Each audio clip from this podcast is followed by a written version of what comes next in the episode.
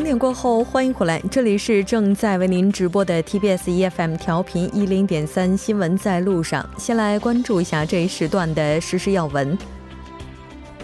根据韩国警方和出租车业界消息，十万多名出租车司机二十日下午起在首尔汝矣岛第三轮举呃，在首尔汝矣岛举行了第三轮大规模的集会，目前呢仍然在进行当中，抗议即时通讯服务运营商 Kakao 推出的拼车服务 Kakao T Couple。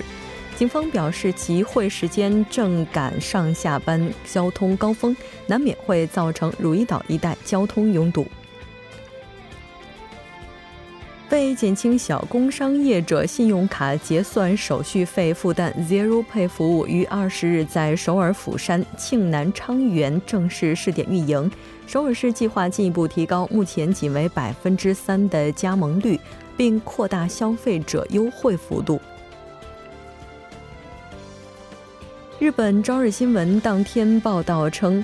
韩国外交部东北亚局局长和日本外务省亚洲大洋洲局局长将于本周末出席在首尔举行的韩日局长级会议。报道称，韩方计划在年内整理并发表对大法院判决日起赔偿强征劳工问题的立场，因此此次局长级会议是否讨论相关内容备受关注。十二月二十日，由中国国家语言资源监测与研究中心、商务印书馆等主办的汉语盘点二零一八在北京揭晓。奋改革开放四十年与退贸易摩擦分别当选年度国内字词和国际字词。好的，以上就是今天这一时段的时事要闻。在接下来的一个小时，将为您带来今天的科技新视野、新闻放大镜以及中国实时热搜。广告过后马上回来。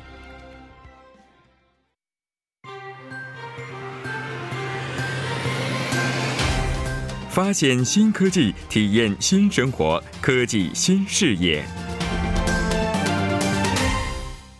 好的，欢迎回来，科技新视野带您了解最前沿的科技信息。接下来马上连线我们的老朋友董科，董科你好，博士你好，非常高兴和您一起来了解今天的科技新视野。那今天您带来的主题是什么呢？那通过气味吸引到异性这个概念呢，可能对我们来说并不算陌生。那小时候的时候，我们就看过一部电影，叫做《闻香识女人》。那在电影里面啊。弗兰克在餐厅里靠着敏锐的嗅觉，发现了一位带着英国口音的陌生女郎，上前搭讪并邀舞，成就了那段被我们熟知的经典探戈。那还有电影《香水》，也是男主人公呢制作的这个香水，不但能够吸引异性，那更是能让人失去理智。但是通过气味来结交异性朋友的相亲方式呢，可能大家还没有听说过。嗯。其实，一般提到相亲的话，我们可能多数觉得大家可能会看外貌啊，或者是出身、家庭背景等等一些外在条件，或者是内在的一些要求。但根据气味的话，这靠谱吗？是的，那几年前的时候呢，就有新闻曾经报道过，说是在伦敦的一家酒吧不定期举行嗅腋窝的相亲大会。那参在这个参加相亲会的人呢，每人都要用一个纸袋套住头，然后互相闻对方的腋窝，用气味来寻找自己的真爱。那组织者也称啊，说这个人类作为一种生物，通过闻味道来辨别喜欢的人是一种本能。要寻找喜欢的异性，闻味道是最直接的方式之一，因为呢，每个人的气味都是自己独有的。但是呢，根据日本广播协会的报道，现在有一种升级版的气味相亲方式正在日本流行起来。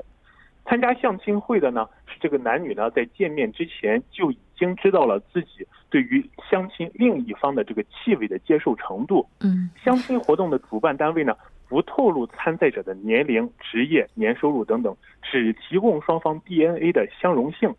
相容性的程度呢，从百分之零到百分之一百。如果双方配对的这个这个字卡数字出现在百分之七十以上，就被认定为是相容的。嗯，也就是说，现在的话可以通过检测 DNA 来判断两个人的相容性。呃，是的。那主听起来特别的不错。主办相亲活动的这个单位表示啊，在我们人类身上有一个负责免疫力的 HLA 基因，这个基因呢是医学上判断 DNA 相容性的基础。也就是说，HLA 基因的相容性呢，能用来判断器官捐赠者和器官接受者是否相容的依据之一。但是不仅仅是这样，那 HLA 基因呢，同样也和嗅觉密切相关。所以啊，主办方通过提前对参加相亲的男女的 HLA 基因进行分析比对以后，把相容性高的人分到一起，他们可能就会有更高的配对可能性。嗯，是的，就听起来觉得从科学上来看特别的有理有据，但问题是它跟我们实际的生活真的能挂钩吗？那实际上呢，它确实是也是经过这个像你说的一样，经过科学的一些检测。那这个配对方式呢，它基于一个著名的一个实验，叫做 T 恤实验。在这个实验里面呢，研究人员要求男性穿上 T 恤，并将穿过的充满体味的这个 T 恤交给其他女性，请她们依照嗅觉来评断对这些 T 恤气味的偏好。那结果显示啊。女性对不同体位的偏好确实反映了伴侣间适当的这个 HL 基因 HLA 基因的匹配程度。参与的人大多表示啊，对的人闻起来香香的。那事实也基本上是这个比较能够支持这个结果的。那参与活动的一位男性表示，他和一位女性很快就找到了共同话题，并且聊得非常开心。而对方和他的这个 DNA 相容性呢，是高达百分之八十二的。嗯，哎，那选择使用这种方式来相亲的人，会不会是会是这些年龄比较大一些的晚婚一族呢？呃，其实主要利用人群呢还是年轻人。那这个活动组织单位表示呢，他们的注册会员呢主要是二十岁到三十岁的女性。嗯，那一般来说，二十岁本到三十岁本来就是一个适婚群体嘛。那但是有意思的是啊，这个活动组织单位还称啊，参与活动的女性表示，选择 DNA 相亲的主要原因呢，也是希望能够快速认识适合的另一半。不浪费时间在跟自己发展可能性较低的异性的见面上。现在这年轻人连相亲都变得这么有效率，而这种方式它的核心应该就是在于对 DNA 进行分析之后，来提高相亲的成功率吧？那是这样的，说白了呢，就是一个基因检测的一个应用案例。就像你说的一样，那这种相亲方式的本质呢，就是一个基因分析。通过提前对相亲对象进行一个筛选，从而呢来提高相亲成功的概率。那至少呢，你就你也不需要在这个见面之前，在这个见面的时候，那直接去闻对方的腋窝来判断你喜不喜欢这种味道了，对吧？其实只是想想看，就觉得这确实是有些匪夷所思哈。那作为一个科学家，我特别想问一下董科，你觉得这种相亲方式它到底靠谱的系数能达到多高呢？那当然了，我们对于异性的吸引的话，有很多条件。那比如说长相，然后呢性格，然后呢甚至这个甚至个头，然后甚至是这个体重，这些都是我们这个对于异性的一个判评判条件。那气味呢，在这么多评判条件之中，确实是一个很直接的一个评判标准。你就好像是，就好像怎么说呢？嗯，像我很多的哺乳动物都把气味作为一个重要的打分标准，比如说狗，比如说猫，他们在他们在见到异性的时候，他们就倾向于先去这个了解对方的味道。嗯，那也就是说，这种相亲方式可能也是利用到了人动物性的一面了。是的，嗯，那但其实像基因分析的话，应该说不仅仅是应用于相亲。那我们之前也提到了，现在开始使用它来进行一些医学方面的检测等等等等。是的，那在我们很多人的认知中呢，基因检测还是停留在这个医学领域上的应用，比如说对于这个遗传性疾病的检测。那很多在产科医院的新生儿出生之后呢，这个大夫都会向新生儿的这个父母推荐基因检测，来检测造成遗传性疾病的基因突变位点的这个携带情况。帮助新生儿父母了解新生儿自身的这个遗传风险。但是呢，现在也有很多的基因分析公司提供更多的第三方基因解读，来帮助被检测者了解自己的基因情报，比如说自己的组员、运动、营养、哎美肤、健康、心理等等这个方面信息的解读。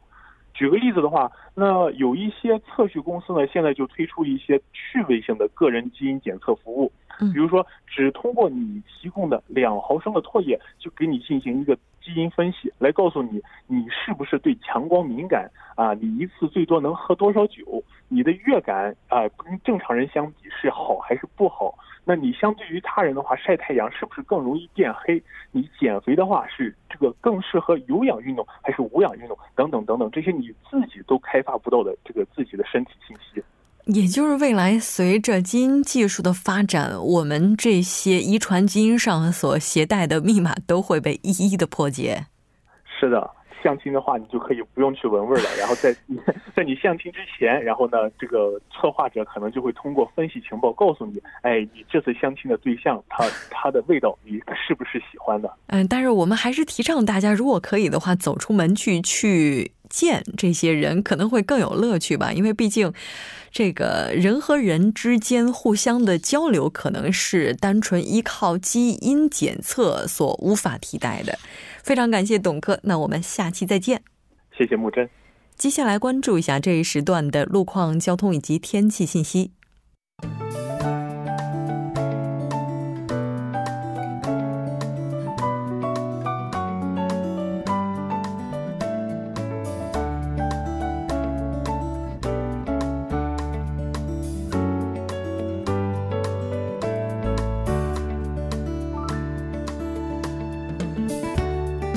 晚七点十四分，依然由程琛为您带来这一时段的路况和天气播报。继续来关注目前时段首尔市的实时路况。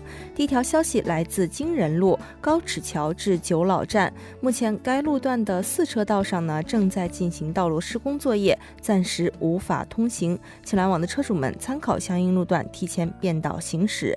接下来是在京釜高速公路首尔方向良才至瑞草这一路段，之前发生在该路段三车道上的交通事故已经得到了及时的处理，三车道恢复正常通行。但受事故余波的影响，目前从良才高速公路转换出入口开始，路面拥堵严重，还望途经的车主们保持安全车距，小心驾驶。好，继续来关注天气。明天除除了江源岭东以外，其他地区的雾霾浓度浓度呢将会整体的偏高。二十四号，也就是下周一开始，受新一股的冷空气影响，最近影响韩国多日的雾霾天气将会自北向南的逐渐减弱或消散。未来七天的时间里，全国多数地区仍是降水不多，天气整体是比较干燥的。公众需要注意补水以及用火用电的安全。好，来看城市天气预报：首尔晴转多云，一度到九度。好的，以上就是这一时段的天气与路况信息。我们稍后再见。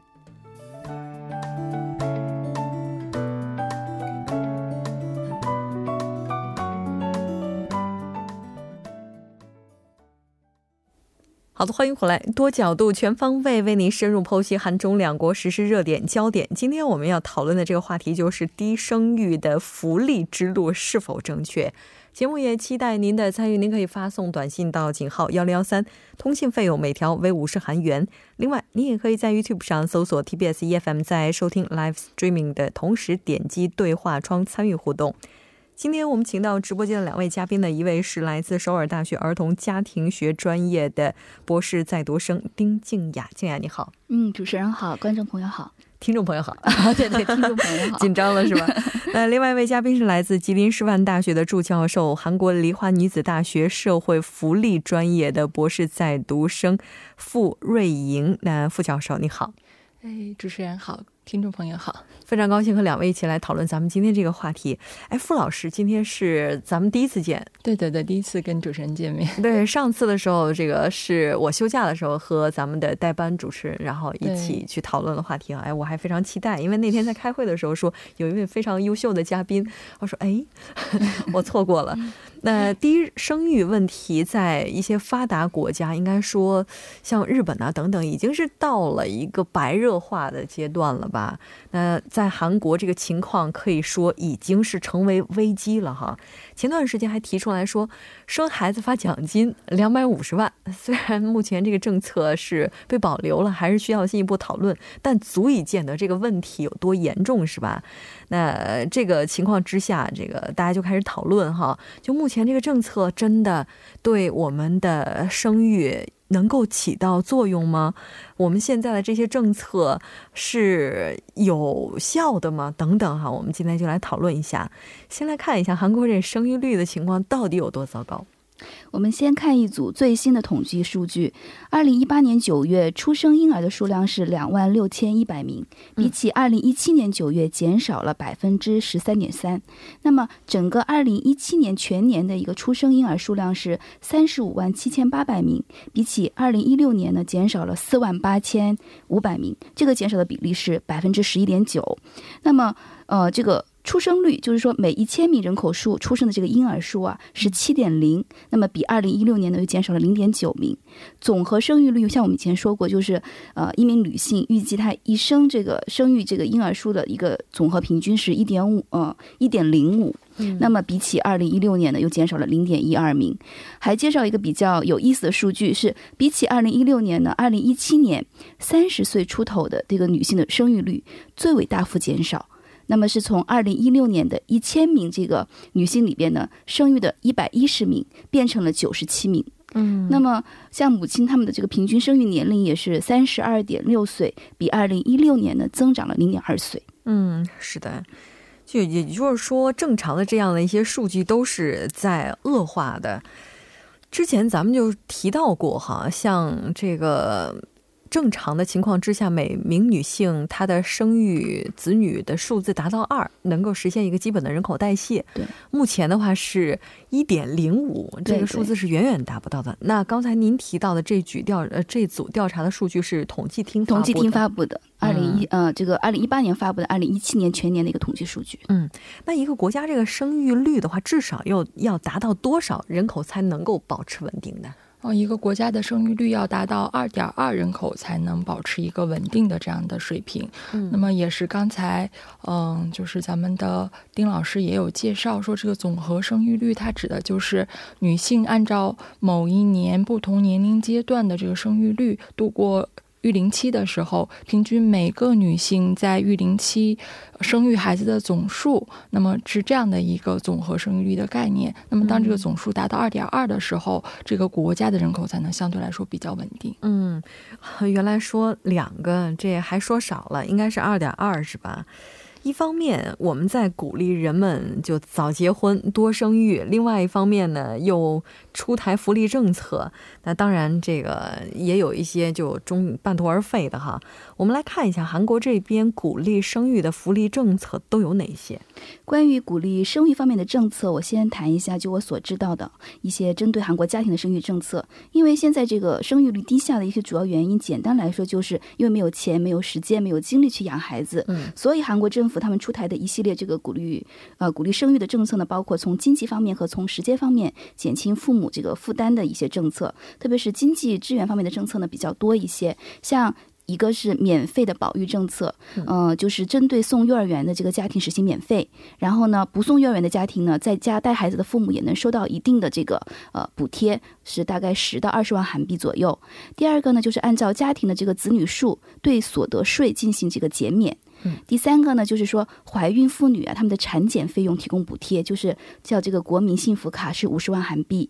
那么还有一个就是产假，产假的话呢是女性九十天，男性的三天。那么还有一个就是带薪的育儿休假。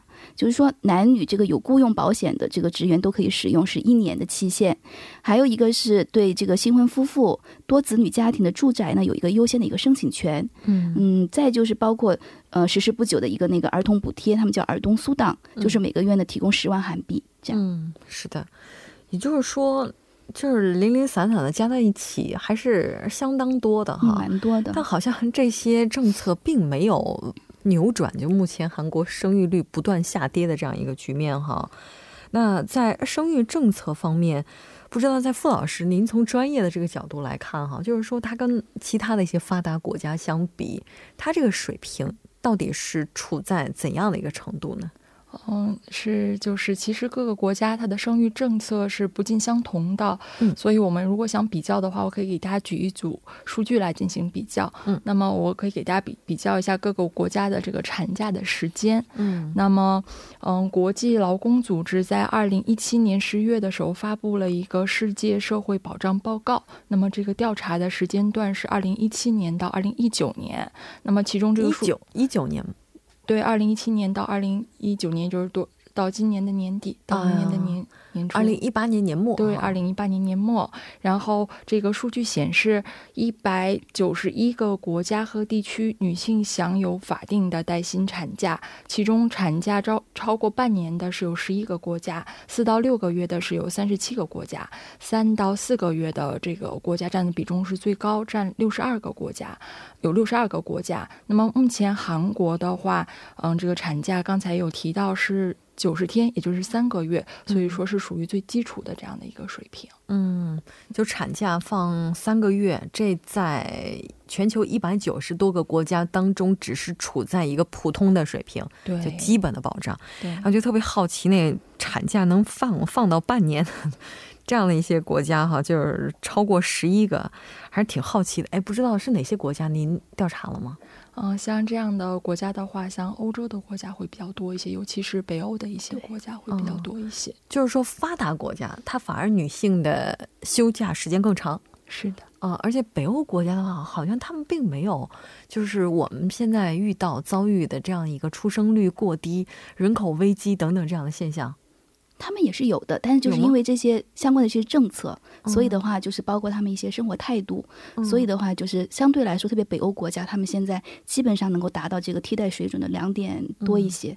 哦，这个不知道为什么，就是好像一提到福利政策，很多人不自觉的就会想到北欧，然后北欧呢又是作为发达国家的代表，然后人口。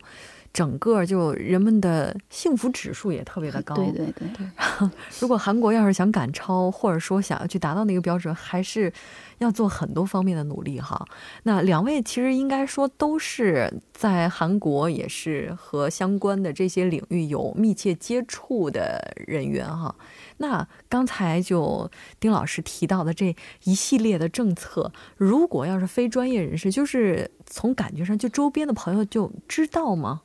印象当中，大家都知道这样的一些政策吗？嗯，像刚才丁老师有提到的国民幸福卡的这样的政策，很多人都知道，很多人都有了解。一个月五十万是吧？对，如果是一胞胎的话，一个月是补助五十万；如果是怀多胎的话，是一个月补助九十万韩币。嗯，对，我就记得刚刚出来那个阿东苏档的时候。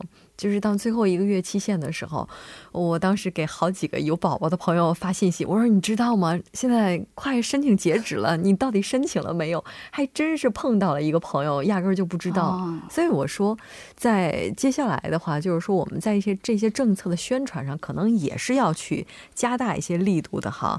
那不久前，韩国总统直属的低出生老龄化委员会是发表了一个提高各个时代生活质量、实现包容国家的战略。其中就包括了针对生育率方面的一些计划。对的，它这个战略是叫低生育政策战略。它的一个这次的一个政策的一个重要的改变，就是说指导方针改变了。像以前的一些这个出生政策呢，是从它是比较奖励，就生育奖励政策改变到呢这个生活质量的一个改善。那么具体呢，可以归纳到下面三点。第一个呢是像一岁以下的婴儿，他们的这个医疗费用是零。零元，就是说实行免费的一个医疗费，那么就是要就是实现这个养育啊、生育负担的一个最小化。那么具体来看，就是说，呃，他们一阶段呢是一岁以下的婴儿医疗费免费，那么到第二阶段呢，就是免费这个医疗计划会扩大到小学入学以前，就是说满六周岁。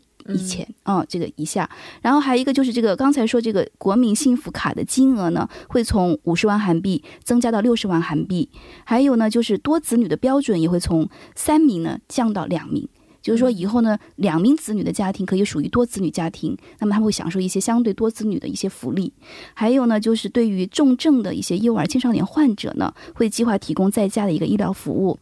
第二个呢，就是说刚刚说这个产假呀，本来是三天。那么男性的产假呢，可以延长到十天。还有呢，就是刚才这个儿童津贴的这个受惠对象，以前是这个根据这个家庭的这个收入有条件的发放，现在会他们会扩大到整个就是不分家庭收入，全部六岁以下的儿童都可以领取。嗯，这个是从二零一九年的时候正式实施。对对对。然后还有就刚刚说那个育儿的一个带薪休假，本来是一年，现在延长延长到了两年。还有呢，就是对于一些之前无法享受这个育儿这个带薪假期的一些像短期劳动者呀，特别的一个雇佣制自营业者，他们也可以享受这个呃带薪假期的补贴，包括就是每个月三呃每个月五十万，三个月呢一百五十万这样一个生育的支援金。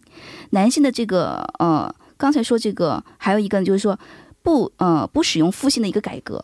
就是说什么意思呢？就是像以前可能他们出生登记的时候呢，呃，包括这个呃子女的这个姓啊是要随这个父姓。现在呢，就是说夫妻双方可以协商决定。嗯，好像在韩国这方面是起步的比较晚。嗯，就好像在中国的话，是从很早的时候就可以孩子可以选择自己的姓哈。就会想到了孟晚舟是吧？可能很多人看到这个姓的时候都在想，为什么他不姓任哈？我们来稍事休息，半点过后继续讨论今天的话题。